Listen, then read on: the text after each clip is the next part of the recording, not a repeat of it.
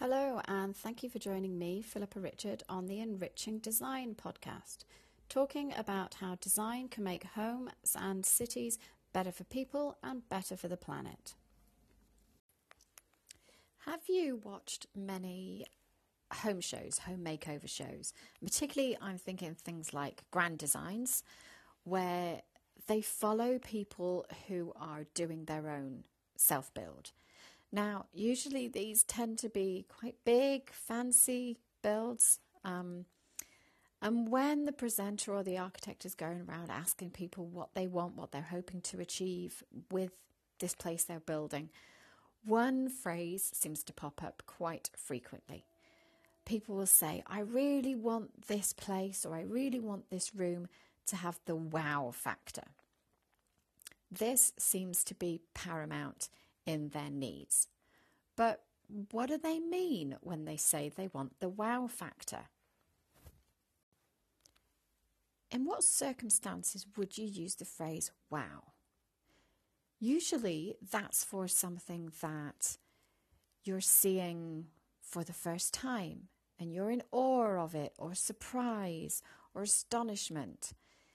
It links something to do with this being the first time you see something and the impression it has on you. But neither of those things really feel appropriate for your home. Your home's the place you're returning to pretty much every day. So there's nothing new and surprising about it. And neither is it the kind of place that you expect to feel awe and to feel small and, and and kind of swallowed up by its grandeur. Home is supposed to be doing something different for you. It's supposed to be making you feel comforted and protected and like you can really just relax. So, the wow factor doesn't seem to apply to how you should be feeling about your home. If it's not about how you feel, who is it about? Now, it actually seems to me as though a lot of the time this wow factor is actually to do with how you want other people to perceive your home. So you want your friends or your neighbors to come into your home and go, wow. But that's all about impressing people and impressing people with space and wealth it seems to very much get to the heart of the consumerist society and feeling as though your worth is tied up to possessions and monetary things. So I can understand why people say they want this, but I think somehow we've got the wrong message over the years as to what home should be about, and therefore we shouldn't really be wanting the wow factor at all. So, if we shouldn't be aiming for the wow factor, what should we be aiming for? Well, it's something that I like to think of as the R factor.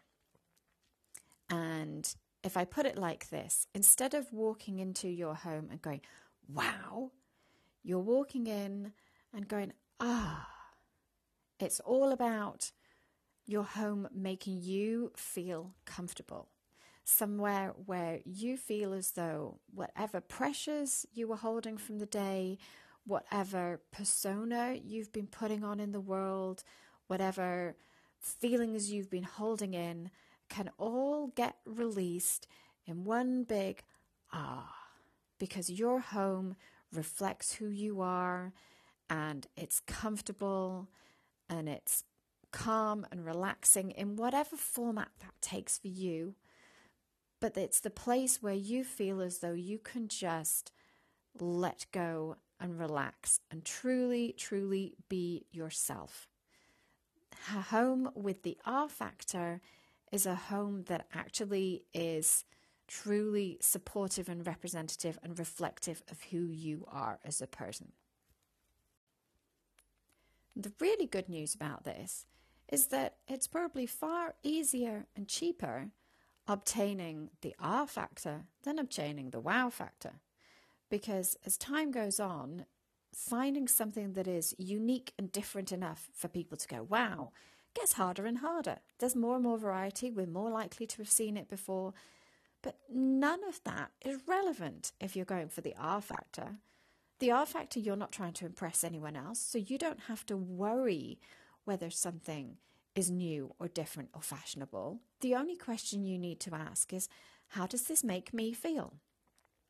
And you're probably talking more about having pictures on your walls that represent you, that show people you love, or remind you of places you've been. We're talking more about having comfy, cozy furniture, maybe more rugs and maybe blankets and things. It's it's far more easy to make something that is all about you and getting the R factor than it is creating the wow factor. So, what can you do now?